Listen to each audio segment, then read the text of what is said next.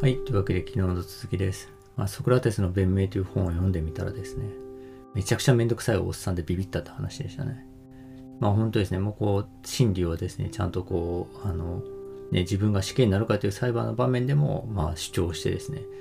で、そもそも人のメンツを潰してそういう目に遭ってるのに、その裁判でも、あの、リアルタイムで人のメンツを潰しにかかるというですね、これはなかなかですぞと、これは会社にいたらめんどくせえぞっていうおじさんだなというふうに、まあおじいさんですかね、えー、だなというふうに思いました。でですね、実はこのソクラテスの弁明って続きの話があって、それクリトンっていう話なんですよね。で、同じ岩波新書の中に入ってるんですけど、これはですね、そのソクラテスの幼馴染のおじいさんなんですよね。で、すごいソクラテスの親友でですね、で、そのソクラテスが、まあ、牢に繋がれてるのを、親友としてですね、あの、逃がしに来るっていう話なんですよ。で、それについて話なんですけど、そのクリトンがですね、まあ、その牢屋にいるソクラテスのところに来てですね、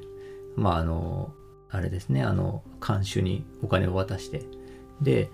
えー、逃げる準備整えたと。もうそのお金とかも全部用意して整えたから逃げようと。お前親友だし、それに、もしね、これで俺がこのお金をね、惜しんで救わなかった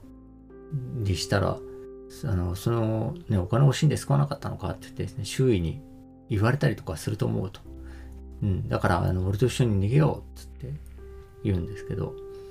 そしてですね、ソクラテスがね、ここでまたすごい面倒くささを発揮してですね、それって正しい道理かなとか言うんですよね。で、えっ？てことになってですね。えっと、まあ、よく生きる。まあ、なんか、ただ生きてるだけじゃダメだと。よく生きるっていうことを考えると、まず大衆の言うことに耳を貸すべきじゃないでしょみたいなことを言うんですよね。まあ、その、お金を惜しんで救わなかったか、救わなかったのかと、俺は責められることになると。っていうようなことにですね、まあ反論するわけですよね。大衆の言うことにそうやって耳貸すべきじゃないよと。って言ってですね、まあ自分が正しいと思うことに、まあ多分耳を貸すべきってことだと思うんですけど、でですね、その後ですね、あと、その、国とか法というものを考えたら、やっぱ逃げるの良くないんじゃないのって言い始めるんですよね。で、その時はですね、国と法っていうのをまあ人間だとしようって言ってですね、急に擬人化を始めてですね、えっ、ー、と、反論すると。そのクリトン、助けに来たクリトンに反論するんですよね。つまり、えっ、ー、と、いいから逃げようよと私が言ったとする。そしたら、国はどう言うだろうみたいな感じですね。急に擬人化して話し始めるんですけど。でですね、まあその時にこう、正しくね、私は生きようとしてきたと。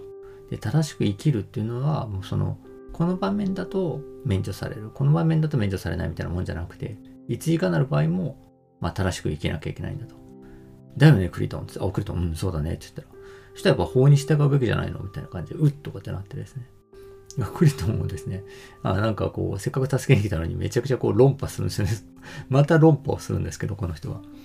でですね、まあ法をこうね、都合よくねじ曲げておいて、あの、徳や正義とかね、制度とか法律が人間にとって最高の価値のもんだというふうにね、僕は今まで話しかけてきたけど、その法を都合よくねじ曲げておいて、その後でも同じことを語り続けるっていうのは、できないよね。それ正しく生きるっていうことじゃないよね。とか言ってですね。で、クリトンが、う、うんみたいになってですね。で、まあ、ちょっと、そこね、クリトンもおじいさんと思うとですね、なんかおじいさんの友達助けに行ったら論破されてると思うとかわいそうなんですけど。まあですね、そんな感じなんですよね。で、まあ相変わらずって感じなんですけど。ですね、まあやっぱそれを見ててですね、まず法に対する感覚っていうのはやっぱ違うなとは思ったんですよね。なんかよくね、その、あの、日本人とかってこう、ね、言うてもこの西洋から、あの、例えばですけど、人権とか自由とか法とかそういう概念もね、まあ、その明治ぐらいに輸入されてね、福沢諭吉とかが名前を漢字に当ててつけたりとかしたものであって、まあ、本当のところで自分たちの、なんていうかな、あの、えー、ものとして、えー、体得してないってよく言われますよね。まあ、例えばですけど、人権っていうものをフランスとかはね、それを勝ち取るために、まあすごい血を流してきたわけで、とかね、例えば自由ってものを勝ち取るためにすごい血を流してきたわけで、まあ、それをですね、その歴史の中で、えー、とその感覚を持ってる人たちのこの人権とか自由に対する感覚って、まあ、もっとラディカルですよね、なんか。日本人の、日本人の自由とか人権とかっていう時のちょっとこう、なんていうかね、借り物臭さがあんまやっぱないですよね。って考えると、やっぱ日本人にはやっぱりなんか、ねなんかもっと違う感覚それらがまあ正しいもんだっていうふうには思っていうふうに取り扱ってるんだけど、まあ、本当は違うけどねみたいなやっぱこう建前と本的な感覚ってあるなと思うんですけどこのですねこの、えー、ね徳や正義制度や法律が人間にとって最高の価値であるっていうですねこのまあねあのアテネの人のまあ一人であるそのソクラテスの感覚法に対する感覚ですよね。だからそれはまあその自分に不当なねプロセスを経て自分にこう死刑が下ったんだとしても、まあ、やっぱそれを従うべきでしょう、うん、っていうようなですね感覚っていうのはまあちょっとその法に対する感覚はやっぱりなんかすごいですよねビビッドですよねこの僕らの感覚よりも。でですねやっぱその法律っていうのがこの徳とか正義みたいなものが体現されているんだ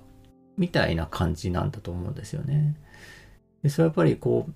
何て言うんですかねあやっぱ同じさっきのヨーロッパの話と同じようにアテネみたいなですね、こうね、その直接民主制があったりとか、そのスパルタに攻められた結果、こう、加藤政治に移行したりとかですね、そういうこう、ね、あの、まあ、戦争とかをいろいろ経て、なんかみんなの折衝があって、で、この法っていうのをちゃんと、ちゃんとやろうみたいな、作ろうみたいな、多分そういう過程を経て、なんか作り上げた法っていうものに対する、なんかやっぱりこう、生身の感覚みたいなのがあるんだと思うんですよね。僕らなんか、へいへいへい、あ、六法全書はそう書いてあるんですか？ああ、そうっすか。うちと関係ないっすね。みたいな感じでやっぱないなと思う、やっぱ思うわけですよね。でですね、なんかこう、あの、まあそんな感じですね。まあとりあえず法は法だから、まあね、法は悪法、悪法でも法は法みたいなね、なんかソクラテスの、まあ有名な言葉通りにですね、なんかまあ、あの、よく生きるためには法に従わなきゃいけないよね。俺もそう、今までそう言ってきたし、みたいな感じを言ってですね、そのクリトンをまあ、徹底論破してですね、最後に、というわけで俺はその逃げないけど、何か言うことあるって言ったらですね、クリトンが、いや、ないですって言ってまあ、その本は終わるんですけどで、まあ、あの、ソクラテスは、まあ、予定通りね、あの、死刑になると。幼馴染を論破して最後死刑になるっていうですね。まあ、ちょっとすごい展開だったんですけど、でですね、でもそれがですね、やっぱりこう、ね、プラトンによって書き継がれてですね、その、なんかまあすごい名著としてまあ残ってるわけですよね。僕の感覚からするとですね、やっぱ親鸞とかのですね、あのちょっとぶっ飛んでるゆゆるさと優しさみたいなのはですね、もうすごい、なんか今生きる僕にはすごく響くんですけど、このプラトンとかのですね、プラトンじゃねえわ、ソクラテスのとかのですね、この感覚、この法は法だからみたいな感じはね、もうギチーって感じがしてですね、うわ、嫌だって直感的には思うんですよね。でもやっぱプラプラトンはそれをですね、こうちゃんと書き継いでですね、まあ名著として残っていて、で、やっぱりこの、その、なんていうかね、一つのこの真理っていうのを求めようっていう、こういうソクラテスの姿勢みたいなのが、まあ、西洋哲学の起源になってるんですよね。まあ、そういうですね、姿勢みたいなのを、まあ、ちゃんとこう理論化してですね、なんかその世界観みたいなのを作ったのが、そのプラトンのイデア論だと思いますし、まあ、アリストテレスもですね、それをこう批判的に引き継いでですね、こう、あの、言ってるわけですよね。そうやってこう西洋哲学っていうのがこう発展していって、で、まあ、基本的な態度としてはやっぱり一つの真理をですね、探すっていうのが、真理とは何だろうみたいなことの考え方っていうんですかね、その姿勢っていうのは、18世紀、9世紀ぐらいまでも結構ずっとそんな感じであの西洋哲学で発展していったんですよね。だからですね、なんかこう、このね、ほんとめんどくさい、ほんとめんどくさいな、このおじいさんっていう感じがですね、この一つの真理を求める姿勢っていうのが、まあ、やっぱヨーロッパの基礎にはなってはいるんですよね。まあ、でもですね、まあ、この、その姿勢からするとですね、この相対主義者、そのソフィストの中に、こう、はびこった相対主義っていうのがですね、まあ、プラトンめちゃくちゃ悪く書いてるわけですけど、まあ、僕らの今の感覚をしたら別にそれはそれで良かったんじゃないのみたいなね。まああの人はああいう考えだからさ、ほっとこうよっていうのもすげえ平和じゃんみたいなね。と思ってですね、このソクラテスみたいないい新しいことがあるはずだ。絶対俺譲らねえぞみたいな。もうメンツ潰れる関係ないねみたいなね。っていうよりはですね、なんかこう、まあ少なくとも近くにいる分にはですね、無害な感じはするわけですけど、じゃあなんでですね、その西洋哲学の起源になるぐらいですね、この姿勢っていうのがそれだけこう持ち上げられたのかっていうことをちょっと考えたんですけど、これですね、やっぱ一つの正しいことっ、絶対的に正しいことっていうのをちゃんと探ってですね、それを知るっていうことは合意形成に役立つなと思ったんですよね。みんながバラバラに違うことを思っていたら合意形成できないので、えーと、正しいこと間違いなくみんな正しいことってこれだよねっていうものをですね掲げてでまあそうだよねそれのためだったら従わざるを得ないよねって言ってですね合意形成に役立つからだと思うんですよね。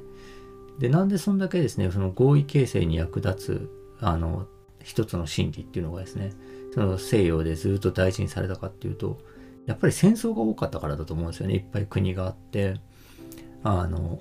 その合意形成をしないとですねまあ本当に何かの旗印のもとに他国とね戦ったりとかですねできないわけでだからそのやっぱちょっとサバイバル状況だったからなんじゃないかってやっぱ思うんですよね。っぱその点日本はですねなんかこう海に隔てられててですねそんなにこう他国からの侵略をあの気にしなきゃいけないっていう期間あのとことは少なかったわけでやっぱりそこがですねなんか日本独特のこうね緩さみたいなものを思考の緩さというか思想の緩さみたいなものを、まあ、許容してるのかなと思ったんですよね。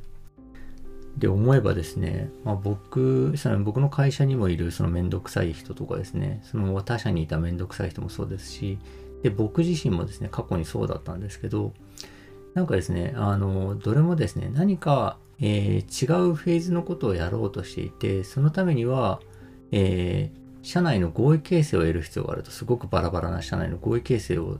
する必要があって、そのために、えー、この正しさのもと、えー、みんなを説得したりとか、みんなの心を変えなきゃいけないと思ってるので、そのためだったら、人のですね、メンツも踏みにじらなきゃならないっていうふうにですね、結構考えてるんだろうなと思うんですよね。で僕はその僕自身がですね、回ることやってた時に、ちょっとこっちにすごい舵を切らなきゃいけないっていう時にですね、まあ足並みがそんな揃ってない中でですね、なんとかそれをやる、やらなきゃいけない時にですね、すごい目を三角形にしてですね、なんとかですね、そのもう、あの、強引にですね、すごいそっちに向けてグイって舵切ってたんですよね。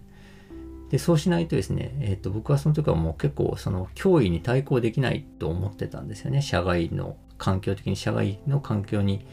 えー、適応できないだろうあの何だったらやられちゃう可能性もあるぐらいに思っていたのでそういう危機感を持って、えーと、合意形成をするために一つの心理っていうのに対して一生懸命やってたんですよね。でその結果ですね多分人のメンツを踏みにじったこともあると思うんですよね。なんでですねこうやってこうあの、一生懸命ですね、すごい、あの、自分の心理、正しいと疑わない心理をもとにですね、人を攻撃したり、その、ね、する、あの、メンツ踏みにじったりするっていうこともですね、まあ、あながち責められたもんじゃないなというか、なんかまあ、